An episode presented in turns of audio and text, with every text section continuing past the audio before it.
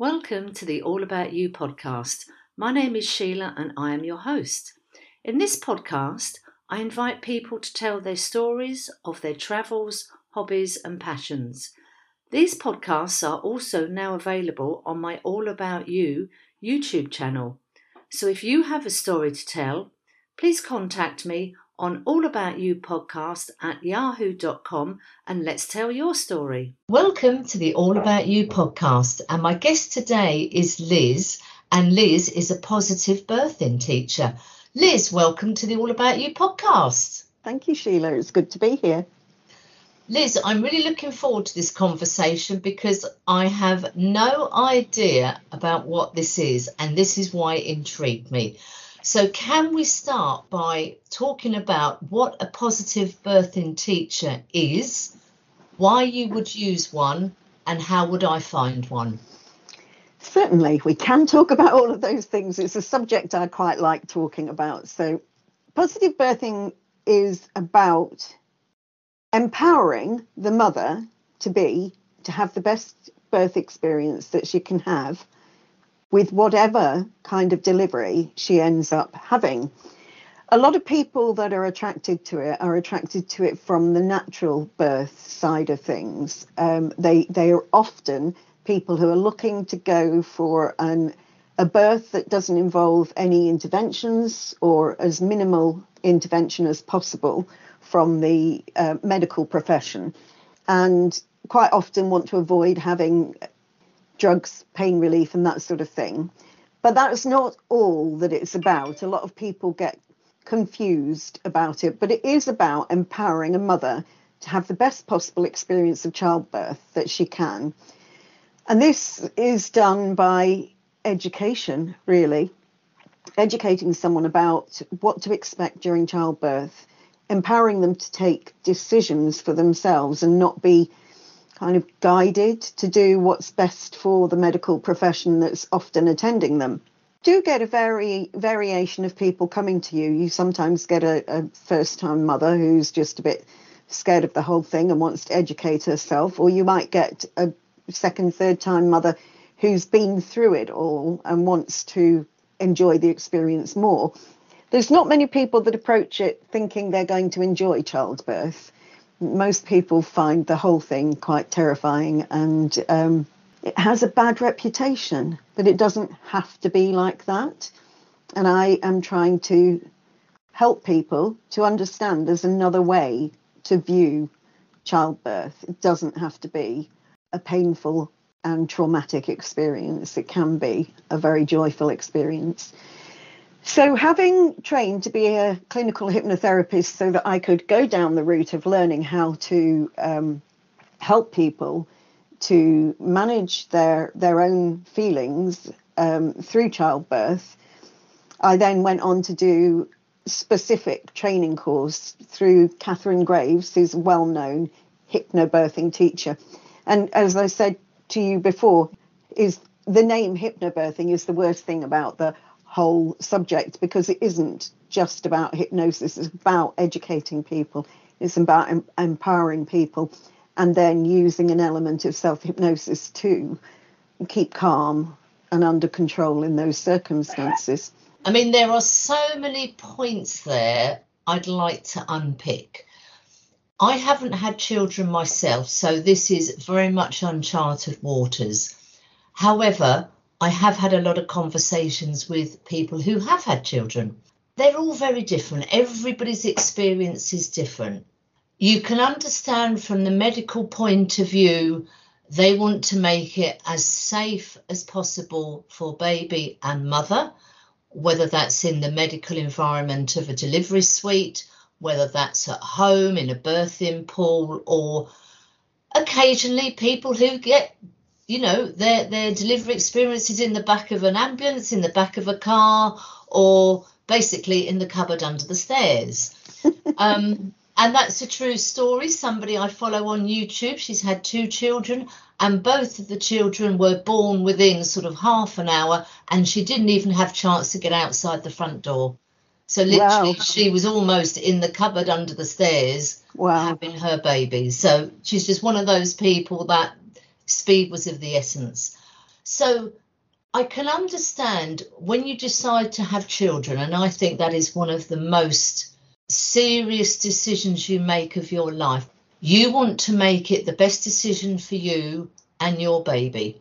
And that's when I think this whole plethora of different experiences do you want to be in hospital? Do you want to go down the epidural route? You want a, a you know natural birth as far as possible? So it, it's it's a minefield.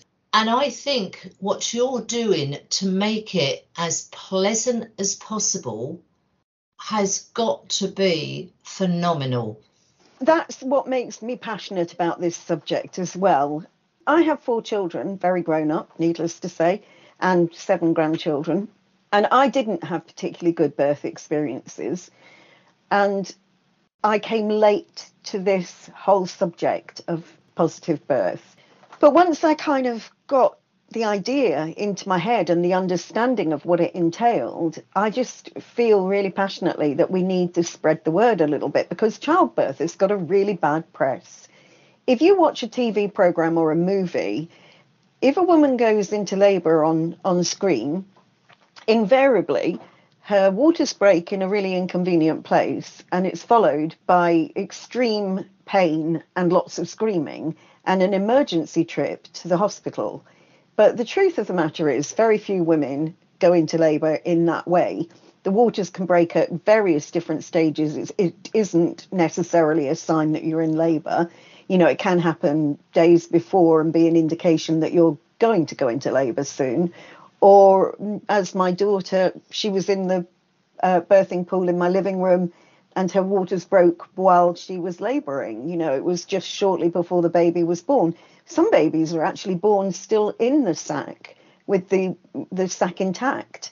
Um, so this whole thing about waters breaking and you going into immediate labour and it being full on and incredibly painful is such a myth because it's normally a slow and gradual build up to the extremely strong contractions that you receive that cause what we think of as pain.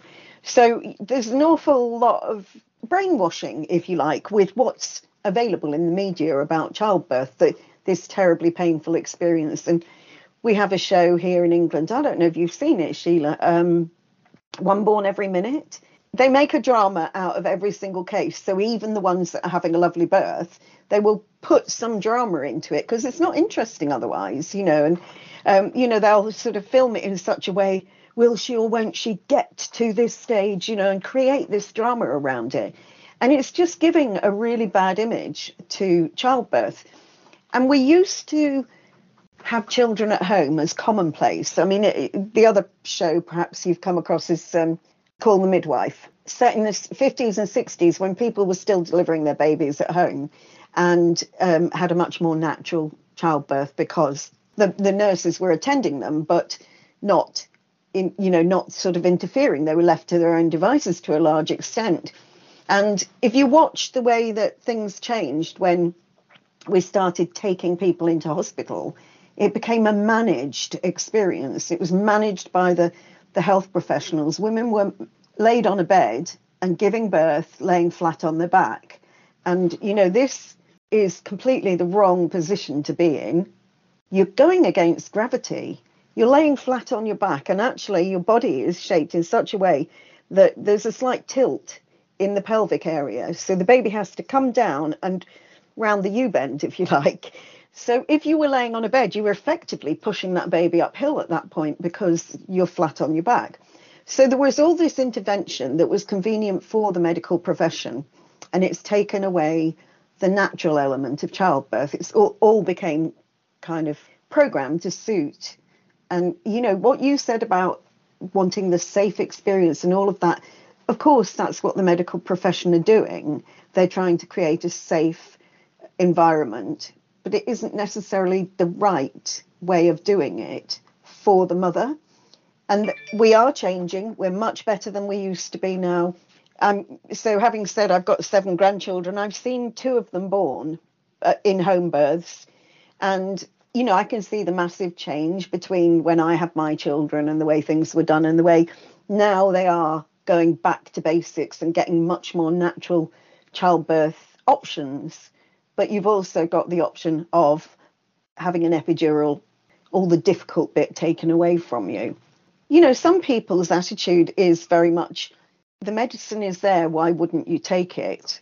And that is great if that's what they want to do, but they can still benefit from positive birth training because if they know what to expect, they can make better decisions about how they what they accept in the way of interventions from the medical people.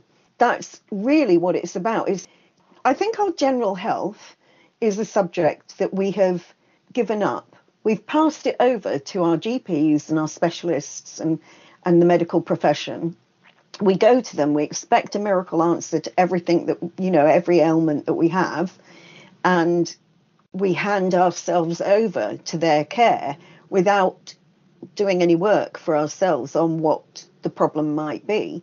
And I think that the way that childbirth has gone for the last 40 years or so has been very similar. Women just go to the doctor, they get the test, yes, you're pregnant, now you have to sign up for your antenatal classes and you know, you have to attend your um, your check-ins every so often and they just kind of hand themselves over and do as they're told. There's no education along the way about what to expect. Some of them go to antenatal classes, some of them don't. If you were to go and survey a number of women about what childbirth looked like, I would imagine very few of them could give you a good description of the actual physiological event that's occurring. And I only learned this myself, you know, 30 years after I'd had my own children. It's been a revelation. There's so much I know now that I had no idea about then. It's a privilege to know it but you know, it, it's the sort of stuff that we should be learning. We have a society now that's got all this information available to it, and yet so few women will actually go and research childbirth when they get pregnant. They just go along with what they're told by their midwife. It's quite an interesting thing, really. I mean, there are so many points you have covered there, but I think, as you say, it's very true you you must, I think, feel at some point you are on a sausage machine. Yes, absolutely. And, and as you say, you're given so much information and you've got the classes and, and that type of thing. But there's so much going on, isn't there? There's the physical changes in your body, which I'm sure can be pretty scary at times, but it's also the mental side, Liz. And it's the mental side of sort of preparing yourself and your life for this tiny little person that I'm sure is pretty much going to take over and rule your life. So, at what point would people be able to say, okay, I actually want to know what the alternatives are? It doesn't sound as if they're being given that information when they have the visit with the doctor. No, they aren't. This, again, is something they need to find for themselves. And if they don't know it's there, they don't know. You don't know what you don't know. So you you know if you haven't crossed the path of this information, unless you go looking for it, then you're never going to have it. And it is simple as that, really. Um, my daughter is she gave birth in November, as I say. It, beautiful, fantastic. It was everything I could have wished for for her. But she has friends who are giving birth around the same time, and they're not engaging. I have worked with some of them, but they're not engaging to the level that she engaged with the positive birthing because they were still fearful of the whole experience. You do need the person to be interested and on board with the possibilities of what you can do with a positive mindset because it's not something you can force on anyone or should force on anyone in any way, shape, or form. They have to want it, they have to want to really take that power for themselves because it is about empowering people. It is about them being in control, making the right choices for them. And not everybody sees the world in that way. And I don't like to give my power away, which is probably why I'm quite passionate about this.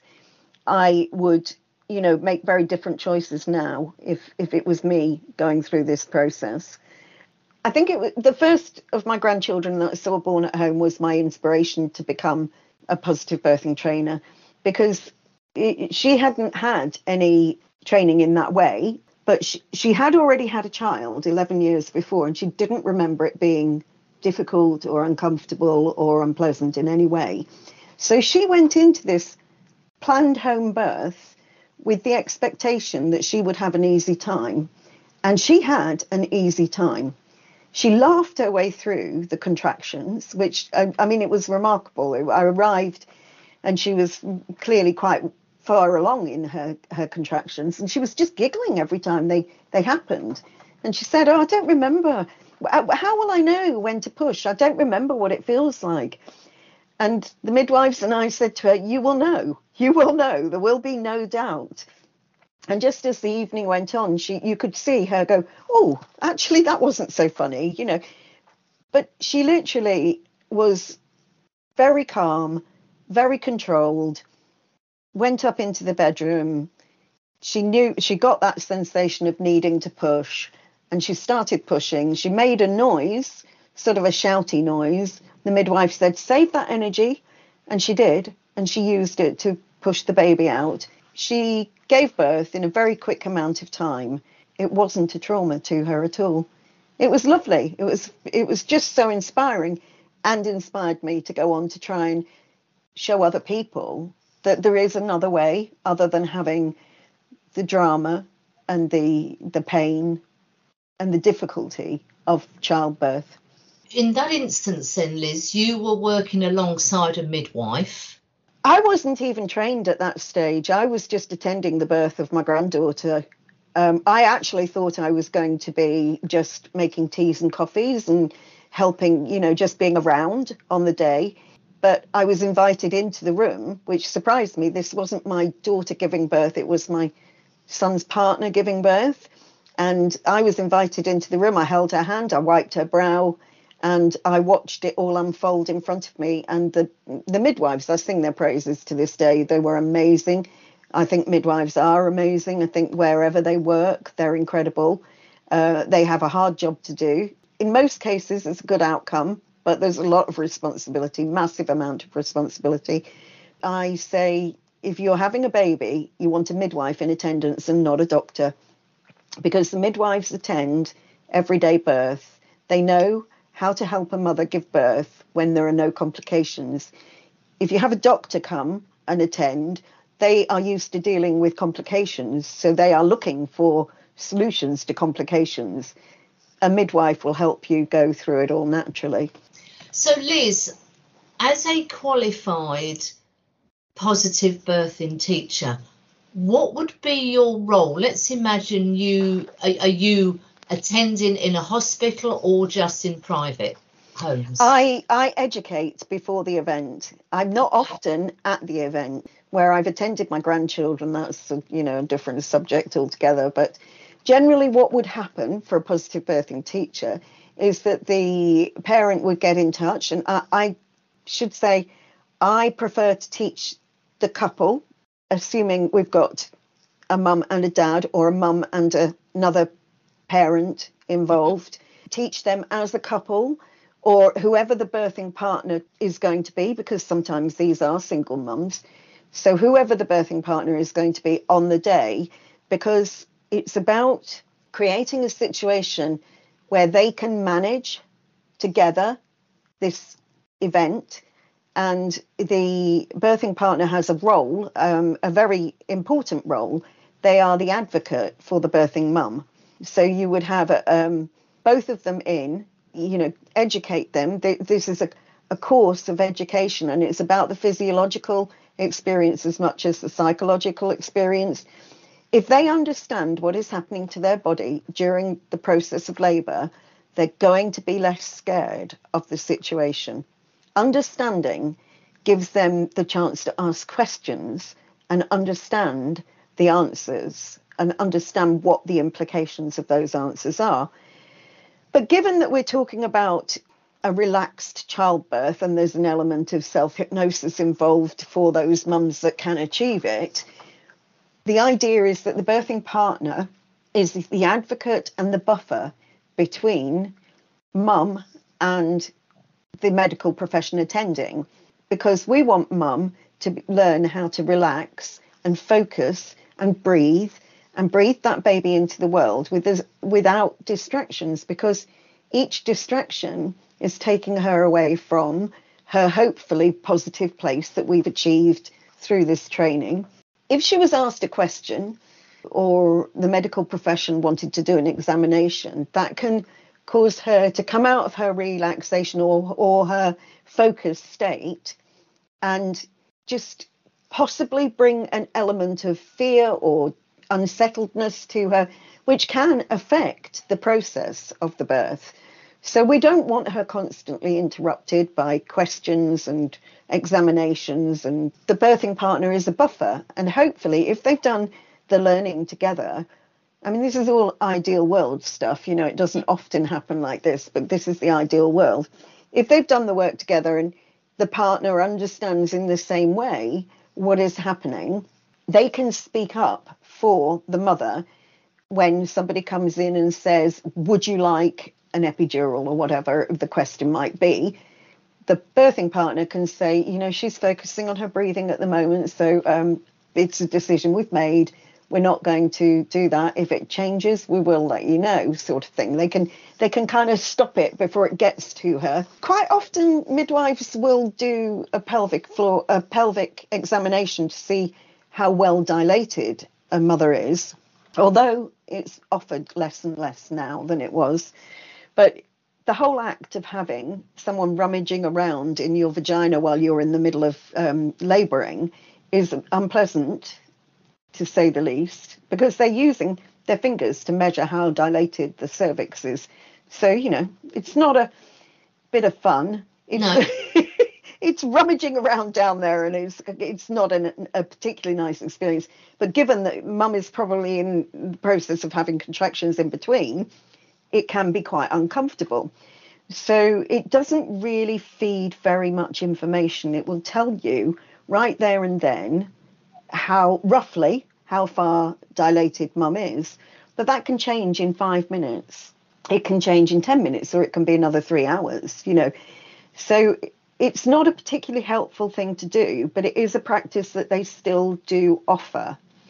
So, you know, if you've got a birthing partner who's learnt about all of this thing along with with mum, he can he can stop them offering that because for her to have to make decisions about whether or not she wants that is going to interrupt her flow, if you will.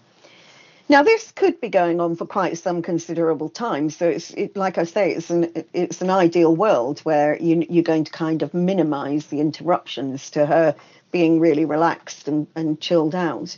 But there are so many elements to the whole thing.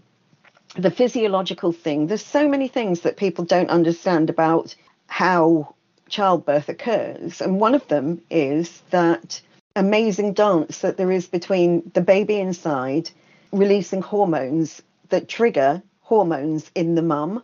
So you, you have a situation where when a baby is ready to be born, it releases some hormones, which then go on to trigger other hormones in the mother, which start the contractions.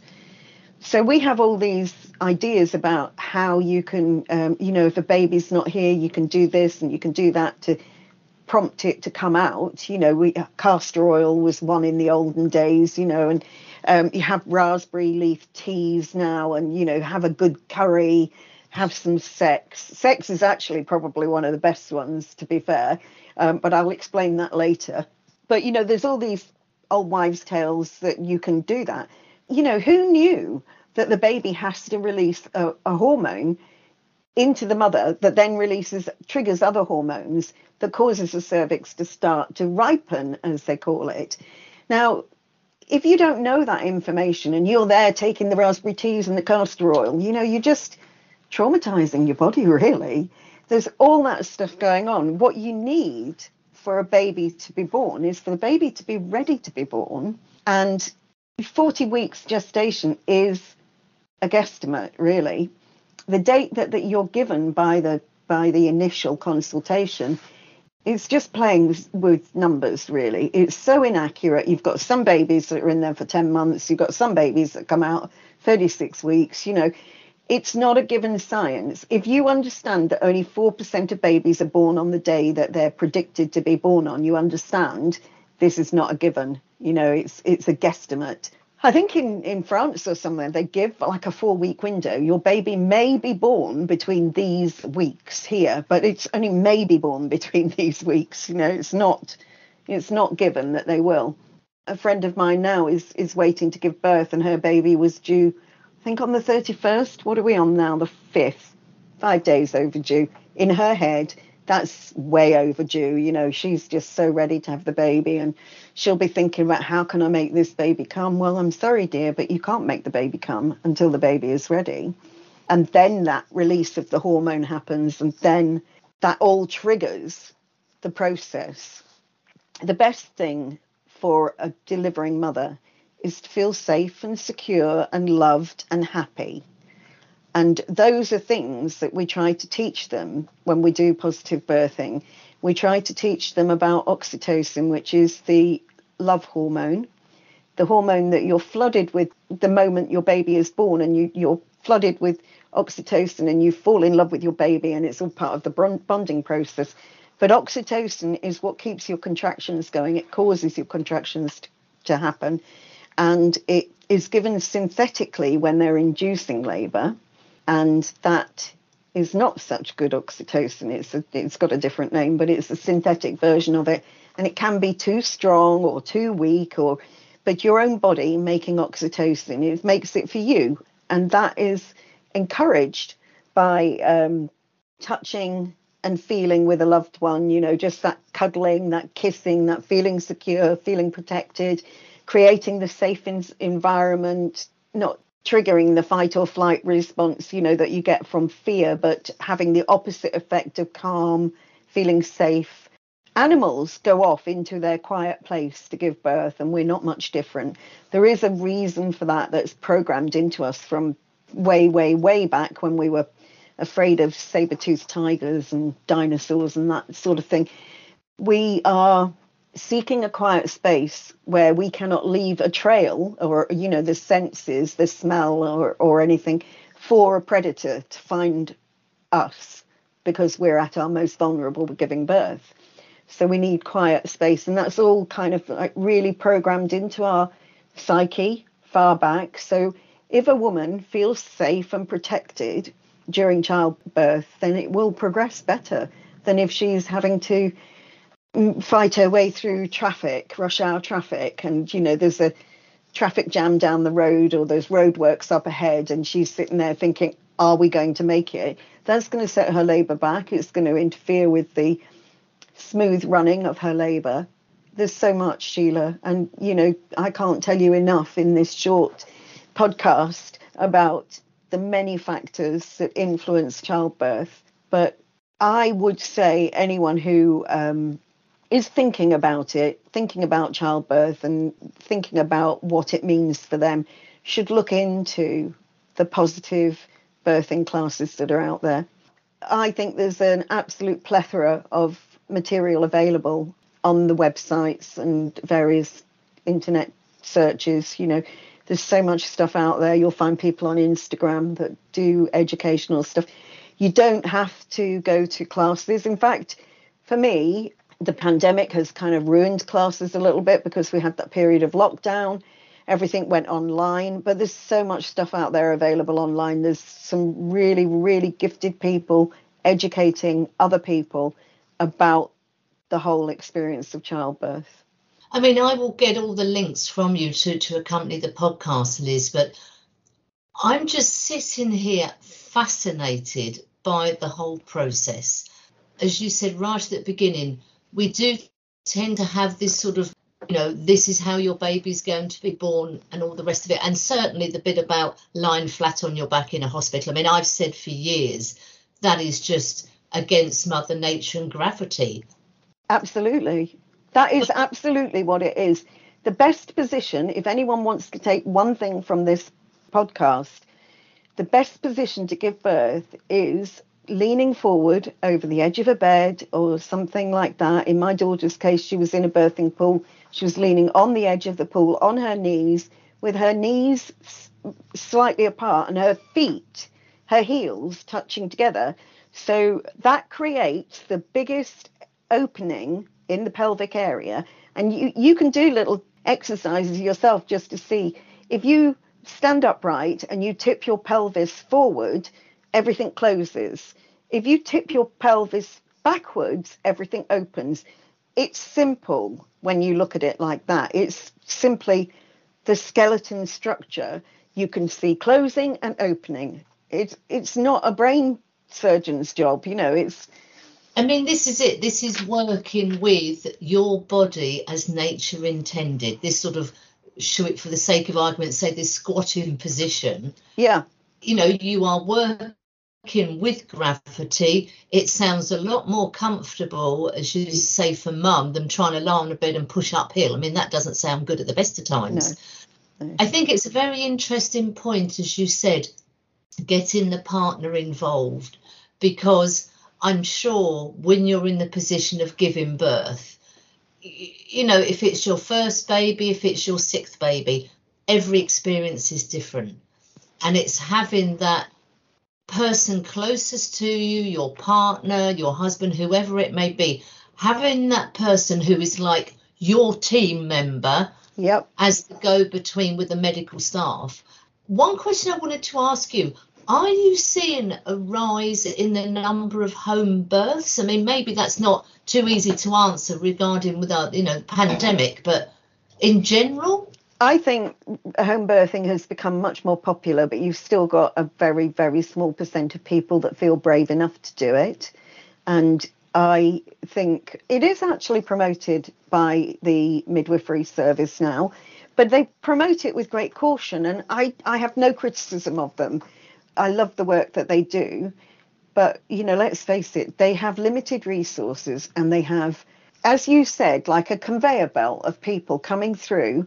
They have to manage the resources they've got, whether they be nurses or rooms or you know waiting areas or whatever. They have to manage those resources and they do the best that they can given what they've got. But they also control situations. You know i've heard people saying that they weren't given, you know, the gym balls. Mums will often oh, sit oh, on a gym ball yeah. and they will bounce on the gym ball because that helps their pelvis to open and that will help things progress. And they'll do that when they're, you know, during the labouring. That will quite often help things along. But I have heard mums say they weren't given a, a, ball to bounce on because they didn't want her to progress any quicker because they didn't have a delivery room for her to go into. So you know they these hospitals and, and midwives and nursing centres and all the rest of it because there's different places you can give birth. You can give birth at home, you can give birth in a midwife-led unit, you can give birth in the hospital.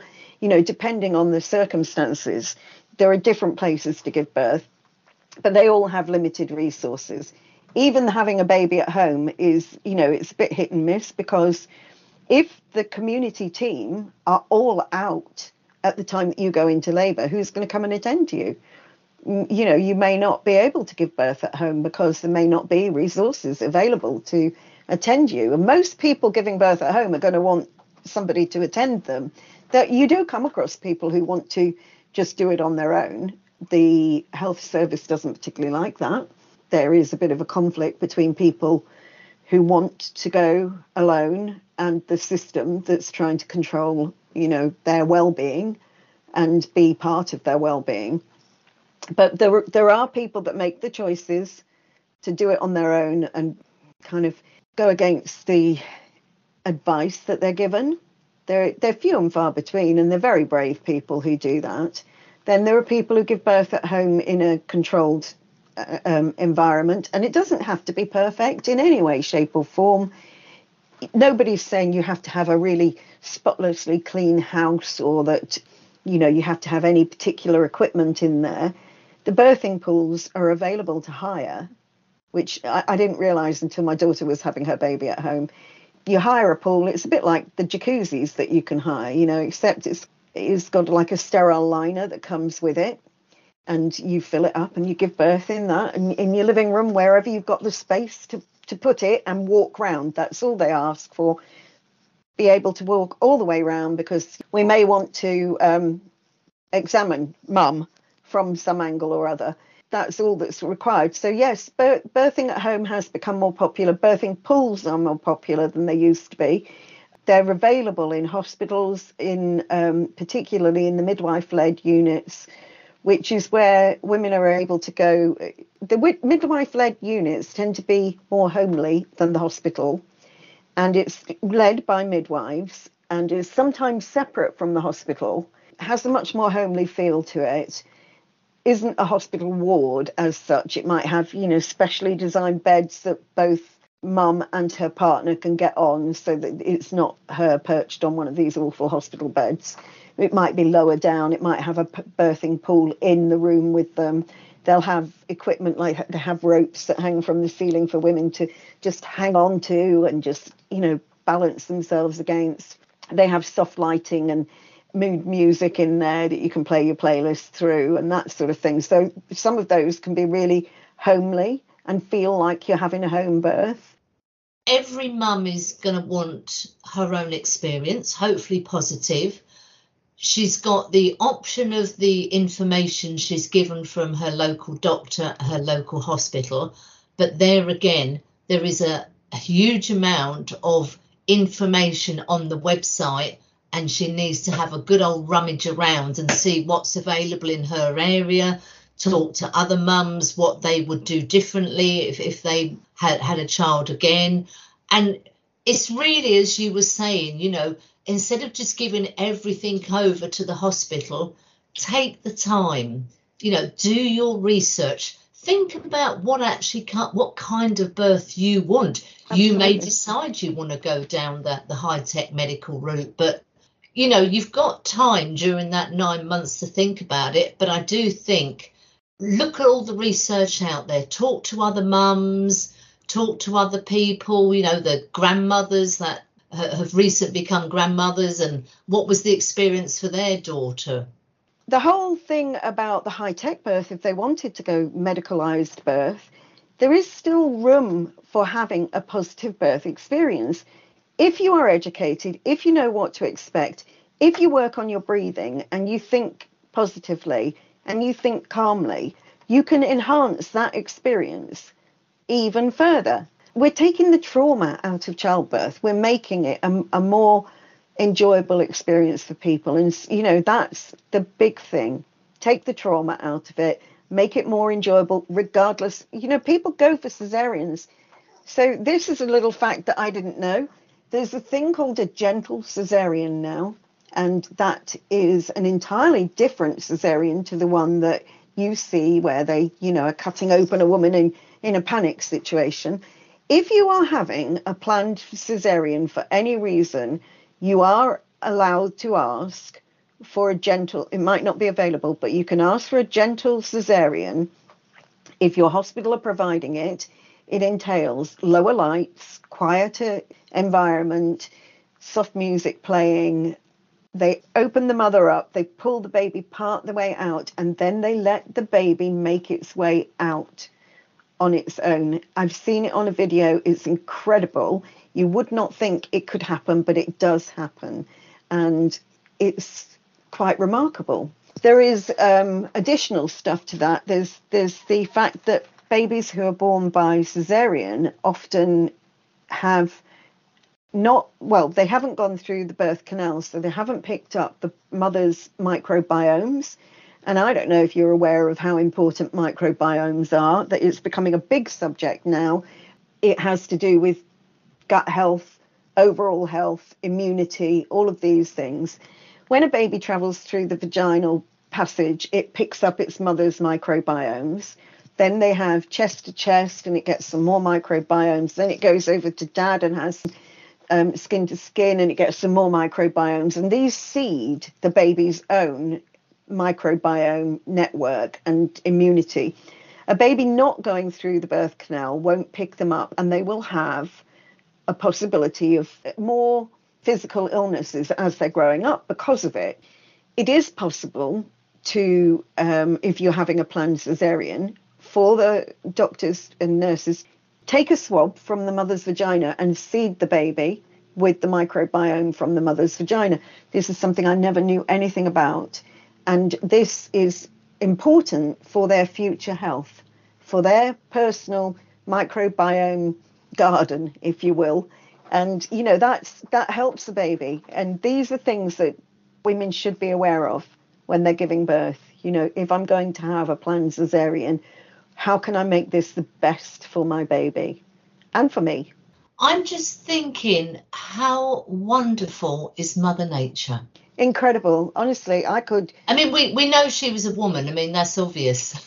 absolutely absolutely But how Do you know that the woman's chest will get warm just after birth because baby's coming up there? Let's keep the baby warm. You know, there's all that oxytocin flooding around. She falls in love with her baby. She can't resist it. Even the dad has hormone changes during his partner's pregnancy. Really? Absolutely. Testosterone drops. You have to take it very carefully to tell men that because they get very, very concerned. defensive, I should imagine. it does come back, but it allows them to become closer and warmer and kinder during the pre birth and when their baby comes, helps them to fall in love and bond with their baby. Shortly, you know, sometime later it comes back to normal. I mean, that is just fascinating. It's absolutely incredible. I mean, I could I could go on. Did you know the baby goes down sideways and then turns so that it so the baby goes down in the initial part of going into the birth canal into the pelvic area goes down sideways because that's the way its head will fit into the pelvic bowl best and once it's in it then turns around And baby does that all by itself. all by itself. Mother Nature had sussed out how best to get that baby out of there. I mean, I'm still thinking back to when you said about the baby releases hormones when baby is ready to come out. I mean, who knew? Who knew? I certainly didn't know. No, well, I didn't until I started doing all of this training. I learnt this on my Katharine Graves hypnotherapy training. It's a marvelous course. I do recommend it to people. And, you know, that's to train to be a positive birth trainer. But if you're on the receiving end of that training as an expectant mum, you learn so much. I mean, I know a couple of people who are actually pregnant now, and I am so going to make sure they listen to this podcast. I'm not sure what the situation is here in Spain, but you know, Well, they need to listen and then speak to their local health centre and find out what's available. And you don't have to be anywhere where it's available now because everything's available online. Yeah. Uh, we have a mutual friend, Trish, and her her daughter-in-law read the Katharine Graves birthing book. She didn't do any classes, but she had a far better experience after reading that than she had done on her previous birthing experience. And she she gave birth with relative ease and said it was down to the book. Wow. So we need to put a link to that book with the podcast. And I mean, Liz, what a, what a fascinating conversation we've had. I mean, It is- I've been quoting these facts left, right, and centre because I think they're just mind blowing on the Well, capabilities of, of, of mum's body. I think there's so much more that the body does, you know, we are unaware of. You know, just there's so much information out there now about health in general. Just that stuff about the microbiomes. I can get passionate about that as well. Um, you know, if you listen to someone like Michael Mosley, who are two Yeah, well mosley. well-known guys that talk about microbiome and the effect it's having on our overall well-being. The link between the mind and the gut is, a, you know, they're now saying that the gut has like brain tissue. It's this, it's made up. Some of it is made up of the same tissue that our brain is made up of. So when you feel things in, with your gut, it is a real thing. It is actually like the same kind of neurological responses that your brain has. So, you know, there is so much information out there about our amazing bodies. I mean, I guess that is that gut gut instinct, isn't it? Yeah, you know, your your gut is telling you, no, don't do this, or you're getting Because a reaction to It It works like a brain. Yeah. Yeah. I mean, the, the amazing. I mean, I'm very much interested in in the the the, the human body, and it really is meant to repair itself. yes. If we just give the body the right condition, whether that's rest, whether it's sleep, whether it's water, good food, whatever it is. If we give it the, the right things to allow it to repair itself and do its job, but unfortunately, we are, we haven't got time. Just give me the pill. Let me take the pill. How many times a day? And, and that's it. As opposed to thinking, okay, why have I got this headache? Do I need, you know, to get my eyes checked? Am I feeling stressed? Have I not had enough to drink today? Is there something worrying me? We tend to just give me the pill and I'm going to carry on. And that's where it goes horribly wrong. The body is pretty forgiving and it will let you get away with so much. And then I believe it will say, okay, we've given you lots of hints. You've chose to ignore them. You've overrided the natural system. We're going to make you stop. And that's when you're in trouble. Absolutely. And I am doing a lot of watching and reading and videos and, and the like of the connection between stress and our overall well-being and also the energy that we put into our body with stress, you know, that then is all messed up. So there's a guy called Joe Dispenza, Dr. Joe Dispenza. I don't know if you'll have come across him. And I've just watched an entire series of his about the connection between stress, energy, and our general well-being, mental and physical well-being. And it's it's fascinating, really, Sheila. It's you know subjects that I can really get on board with. Hypnotherapy and meditation are very similar con- conditions. When I perform hypnotherapy on people, I get them really relaxed and quiet their mind and address the subconscious mind. When you are meditating, you're clearing the mind, calming the mind. And when you calm the mind, everything has a moment to repair itself. While that calm, when you're desensitizing, yourself from all the triggers that set you into panic mode or worry or anxiety. You know, we very, very rarely live in the present moment. We're all thinking about the future, anxiously thinking about what might come. We're thinking about the past. We're worrying about the past. You know, we're, we're affected by the things that happened in our past.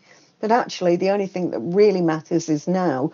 The only time you're really engaged with now is when you're meditating. Liz, I can feel a second podcast coming on to cover this subject. Liz, before we finish, is there any final advice, any final comments you would like to make on the birthing experience being positive? Well, you know, don't take my word for it because I'm saying to people they should go out there and get educated. And I would always encourage people to find the information for themselves. So I've just given you a bit of a idea about the things that are out there. One thing, it isn't one size fits all. So go out there, read your information, check whether what I've said is correct. You know, I, I quote things. I'm not perfect. I probably quote them incorrectly sometimes. 4% of babies are, are born on the due date. Maybe that figure is incorrect. I don't know. But last time I checked it, it was right. I will also say that the NICE, uh, the World Health Organization says that an induced labor will be a longer and more painful experience, and that induction should only happen when there's a medical reason and not because a baby is overdue. That, you know, last time I read that on the World Health Organization, that's what it said things do change. Don't take my word for it. You know, we learn, science is changing all the time, so information is changing all the time. Do your own research, find what works for you, be educated. If, if you're an intelligent human being, surely you would want to know what is happening to your body. And that is across the board, whether it be childbirth or just general well being. You should know it's your body. You know it best. Thank you so much for being a guest on the podcast. Thank you, Sheila.